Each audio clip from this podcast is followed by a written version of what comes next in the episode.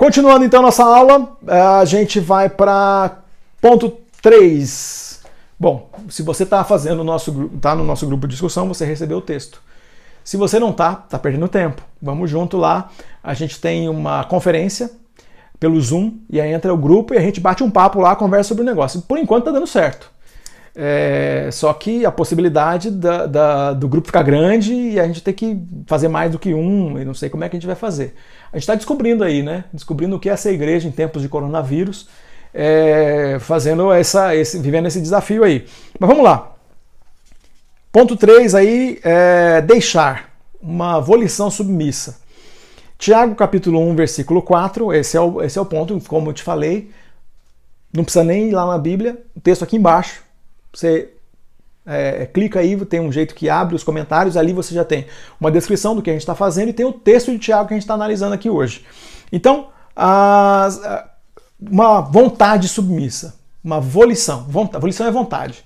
É uma vontade que submete. A gente, é, se a gente resiste, a gente vai sofrer mais. É, é mais ou menos na, na relação com o nosso filho, né? Nossos filhos. Quem é pai entende. Quando o filho resiste, ele é teimoso, ele sofre mais. O castigo é maior, ele sofre mais castigo e assim vai. Então, é essa relação que Deus está falando. Então, uma volição submissa. Fala assim, Deus, eu quero passar por isso. Você está me dando isso, eu vou passar por isso. É, se nos sujeitarmos à obra que ele quer realizar, as coisas vão acontecer. Mas ele tem um trabalho que vai completar, ele vai completar. O texto de Filipenses né, diz que ele vai completar a boa obra em nós até o dia de Cristo Jesus. Olha que tem uma boa obra que ele está fazendo que ele vai completar. Bom, é engraçado isso, né? Que é, é, aquele que começou a boa obra, a gente fica pensando num edifício, num prédio, né? Um prédio que tem vontade própria. Olha só que coisa. É a gente. O prédio que tem vontade própria. É aquele que começou. Se ele começou a boa obra, se ele começou e a obra é dele, em mim, completa. É um negócio bom. Um negócio bom. É, é ele que está fazendo. Arrebenta aí. Eu, se depender de mim, eu quero que a obra seja boa. Agora eu sei que de vez em quando eu dou uma bloqueada aí no que ele quer fazer. Eu sei disso, eu sei disso. De vez em quando eu estou é, é, bloqueando. A tragédia nisso tudo é que é, quando eu estou bloqueando, eu, me eu sou imaturo. Olha que triste que é, seria se pensar que nossos filhos fossem bebês para sempre. Triste demais. Algumas pessoas, eu não sei se você eu, é, é, conhece as, aquelas crianças que sofreram, é, ao nascer, sofreram algum é, paralisia cerebral, sofrer algum dano. Bom, eu trabalhei é, com cinema e televisão e eu gravei aquele programa do Teleton, os primeiros programas Teleton, todas as, as todas não, né? Várias histórias externas das famílias que cuidavam das crianças, que eram atendidas pela ACD. Eu gravei muitas histórias. Eu tive viajando pelo Brasil, gravando histórias das famílias, é uma coisa que partia meu coração era eu voltava para casa dessas viagens, contava para Adriana as histórias, a Adriana minha esposa, contava para ela as histórias e, e, chorava. E teve uma vez que eu falei assim, é, amor, será que Deus está preparando a gente para ter uma criança especial? Olha só, era um discernimento. Ele estava preparando sim, porque a gente tem a Júlia. A Júlia, minha filha, deficiente intelectual, linda, maravilhosa. Deus deu ela para gente. É, e é um, uma tribulação. É um, ele, faz, ele me faz melhor com a minha filha. Ele me desafia de diferentes formas. A Júlia me desafia de um jeito que não tem ninguém nessa terra que tem coragem de falar como ela fala comigo. É, não tem ninguém, ninguém que fala que nem ela fala comigo. É uma coisa tão, tão maluco isso, né? Mas é, é o que eu vivo. Mas imagina só, é, naquela situação, eu, eu, a gente viu os pais é, lidando com as crianças que não desenvolveram o corpo. Por algum motivo, alguma deficiência, elas não desenvolviam o corpo. A mente desenvolvia. Às vezes a mente estava muito desenvolvida, a criança super dotada, mas o corpo não tinha desenvolvido. É, ela não, não, não tinha isso, era uma coisa chocante. Era, as imagens eram, eram provocantes demais, né? O, o, o, pai autorizar que a gente tivesse uma, uma informação dessa, mas muitos cristãos elas, ela, eles é, bloqueiam as tribulações da vida a ponto de não se desenvolverem, são bebês. E a gente pode fazer isso, a gente pode escolher. Olha que coisa incrível, você pode escolher não desenvolver.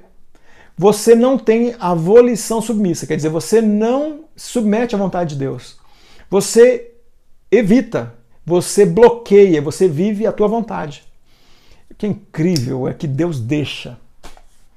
Deus deixa você e eu fazer do nosso jeito.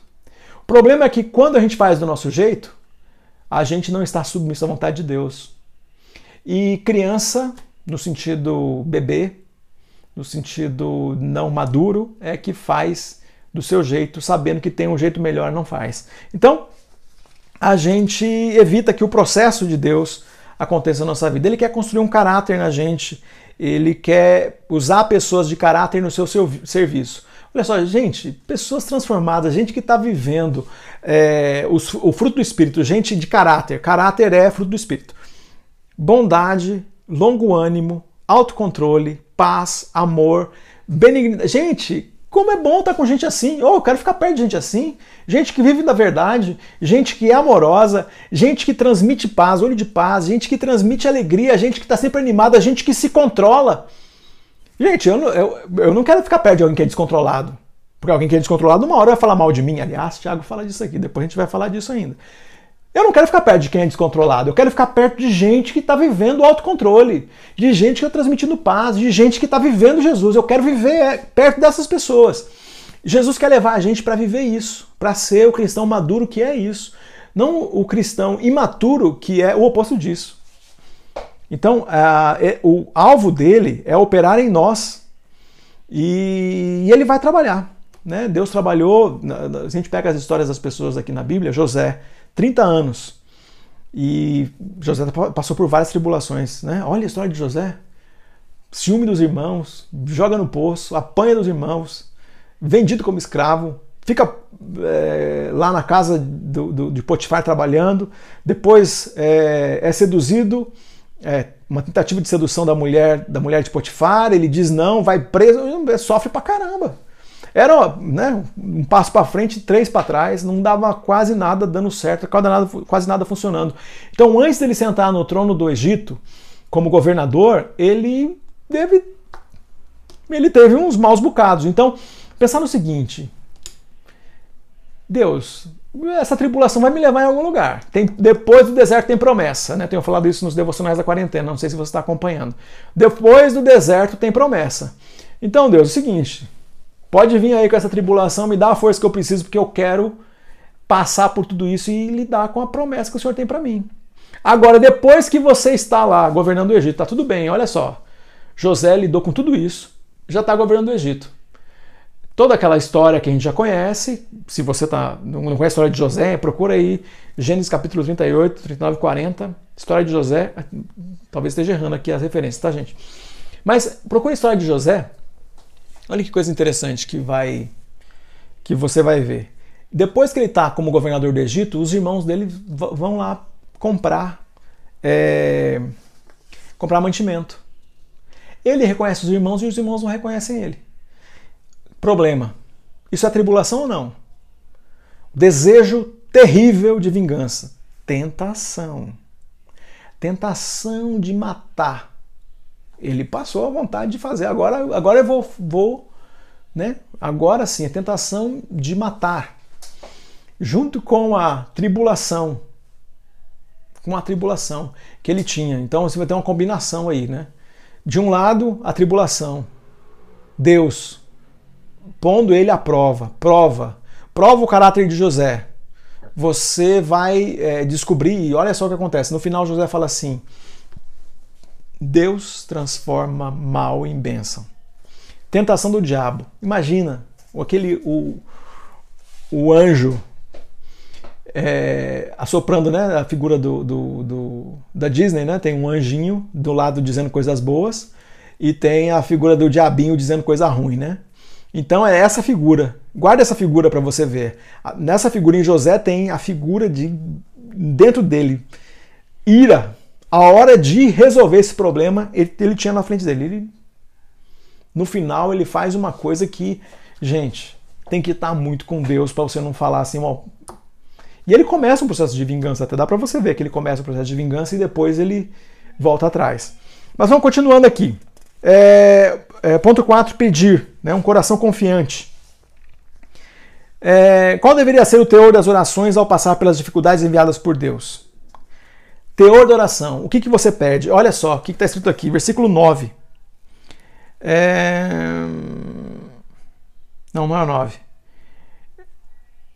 versículo 5. Se alguém de vocês precisar de sabedoria, peça a nosso Deus que Deus generoso e receberá. Ele não se arrependerá por pedirem. O que, que você ora quando está passando por tribulação? Sabedoria. Para passar pela quarentena, o que, que você pede? Sabedoria. Eu sei que você orou por cura, eu também orei. Eu sei que você orou por dinheiro. Eu sei que você pediu para é, aquela herança sair. Eu sei que você pediu por alguma outra coisa que não tem nada a ver com sabedoria. Mas Tiago está dizendo que quando a gente ora, quando a gente passa por tribulação, ao orar no meio da tribulação, a gente pede sabedoria. Tiago então discorre pela sabedoria. Gente, o judeu adora, o tema sabedoria é a coisa que o judeu tá lá. Provérbios é a prova disso. Provérbios é, é um tema, o tema do judeu, né? É, alguém diz que conhecimento é a capacidade de desmontar coisas, enquanto sabedoria é a capacidade de montá-las. Sabedoria é o uso correto do conhecimento. Bom, gente, você sabe que tem gente que tem conhecimento e, e, e fale em coisas básicas da vida. É, gente que tem formação, é, gente que é brilhante, mas é, não, não é capaz de tomar decisões básicas da vida, emocionalmente falido. Gente que não consegue tratar com questões básicas da vida, mas é muito inteligente. Como pode uma coisa dessa? Então, inteligência, diferente de sabedoria. E você talvez seja até hoje, para lidar com as coisas, inteligente. Então pedir sabedoria. Então, não, então significa que aquela pessoa analfabeta, ou aquela pessoa de formação mais simplória do que a gente aqui, é possível que ela tenha sabedoria mais do que a gente. Porque sabedoria é uma revelação ao simples. Então, ser simples não significa ser sábio segundo esse mundo, esse é o oposto, certo? Mas sabedoria, o simples pode ter sabedoria e o sábio, segundo esse mundo, não ter sabedoria. Prova disso é tanta gente que a gente pode olhar e talvez você consiga até dar um nome aí de um ou outro que você fala, ó, oh, o cara é, sábio segundo esse mundo, mas não tem sabedoria. Em outras palavras, tem conhecimento, mas não tem sabedoria. Então, a sabedoria é necessária para a gente passar por tribulações, porque a gente vai. É aprender a pedir de outro jeito, né? Não é pedir livramento, não é pedir graça, não é pedir, é pedir sabedoria. É, a gente não desperdiça essa oportunidade. É saber que essa oportunidade está trazendo para a gente é, é, experiência de um jeito que essa circunstância vai glorificar Deus. Como é que a gente pode glorificar Deus no meio dessa circunstância? Como é que Deus pode ser visto na nossa vida no meio dessa circunstância? É, como é que a gente pode ser criativo para enfrentar essa crise que a gente está vivendo? Então a palavra é: Senhor, me dá sabedoria para a gente não desperdiçar a oportunidade nessa quarentena. Senhor, me dá sabedoria para mostrar que a nossa esperança está em um Cristo que vive, que voltará no meio dessa quarentena. Faz a gente ter força e fé para a gente levar pessoas a conhecerem Jesus durante esse tempo de muita ansiedade, de muito medo. Que ele nos ajude a apresentar e a viver a nossa fé. Então, Tiago é, compara então o cristão com dúvida é, como as ondas do mar, a, a, aquela que se movimenta sem propósito, se movimenta para todo lado, não tem direção, é aquele é, que é o ele chama de ânimo, né, é, ânimo dobre, aquele que tem ânimo dobre. Então é uma tradução antiga, mas é como se fossem as ondas do mar, é, é gente que que duvida, né? Pedro, quando andou sobre o mar na direção de Jesus, ele duvidou. E daí Jesus fala: "Por que duvidou?" E ele afunda, né? E Jesus fala: "Por que você duvidou?" Ele começa a olhar para as coisas e duvida. Então, o ânimo dobre é essa essa questão da onda que a onda bate e não tem direção, ela balança e, e como uma, uma rolha, um pedaço, pedaço de madeira boiando, indo conforme o sabor da água para todos os lados. Então, a gente tem um texto que diz que o objetivo é que vocês é, é, limpem o coração, não tenham, não sejam mais levados para todos os lados, né? Essa é a teologia paulina, levado para todos os lados por todo o vento de doutrina. Então, muitos cristãos então vivem boiando, né? Vivem com o coração em dúvida, dividido, né? A gente é, jogando aí, indo para todos os lados.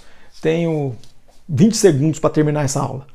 É, bom, a primeira sessão de Tiago encerra então com uma bem-aventurança. Então começa dizendo sejam positivos e termina dizendo é, versículo 12. Feliz é aquele que suporta com paciência as provações e tentações, porque depois receberá a coroa da vida que Deus promete àqueles que o amam. Meus amigos, considerem por motivo de grande alegria. Versículo 2. Então, os dois versículos, começa com alegria, termina com alegria. É, é alguma coisa que eu quero dizer. Atitude positiva, para começar, e bem-aventurados, ou mil vezes feliz, é aquela pessoa que passa por isso. Olha que coisa incrível. Não tem sentido, né? Parece que a, nossa, caminhar com Jesus é muito diferente. É, por que então a gente tem uma atitude alegre ou positiva ao enfrentar as, as tribulações? Porque amamos a Deus e Ele nos ama. Portanto, não ficará, Ele não vai fazer alguma coisa para nos prejudicar. Porque temos uma, é, é, uma mente esclarecida. Porque Deus nos ama e compartilhou conosco Sua verdade. E nós retribuímos essa verdade com amor. Porque temos uma vontade submissa a Ele porque amamos a Deus. E onde há amor, há submissão e obediência. A gente vai lidar com isso com obediência. Olha que desafio grande. Porque, tem, porque temos um, um coração confiante? Porque amor e fé andam juntos. Quando amamos alguém, confiamos. E quando a gente ama a Deus, a gente confia nele. Hum, tem coisa que ele está fazendo que a gente não tem, não tem explicação. Mas alguém que nos ama nos dará alguma coisa é, poderosa e abençoadora. Como que a gente lida com isso? É porque você está vendo só o hoje. É, se você visse, pudesse ver a obra completa, você veria aonde Deus vai chegar. Então, é, não dá para a gente olhar para frente. O que você está passando hoje, você vai entender ali na frente. Mas se você olhar para trás, o que ele já fez na sua vida, você consegue ver que ah, foi por isso que aconteceu tal coisa. Você consegue ter uma ideia de processo na sua vida quando você olha para trás. E quando você olha para frente, ainda não, porque. É, e quando você olha para hoje, ainda não, porque o processo ainda não se completou. Então, se anima, porque isso que você está passando hoje, você vai entender ali na frente. E ali na frente tem promessa. É, que Deus nos abençoe. 17 minutos, não consegui fazer 15 minutos. Será que eu vou continuar estourando assim? Bom, Deus nos abençoe. A gente se encontra então, lembra, na sala de bate-papo para a gente conversar sobre Tiago. Esse é o, a nossa é, conversa que a gente tem todas as quartas-feiras às 20 horas, sala de bate-papo no Zoom. Então escreve aqui, eu mando o link e a gente se encontra lá, tá bom?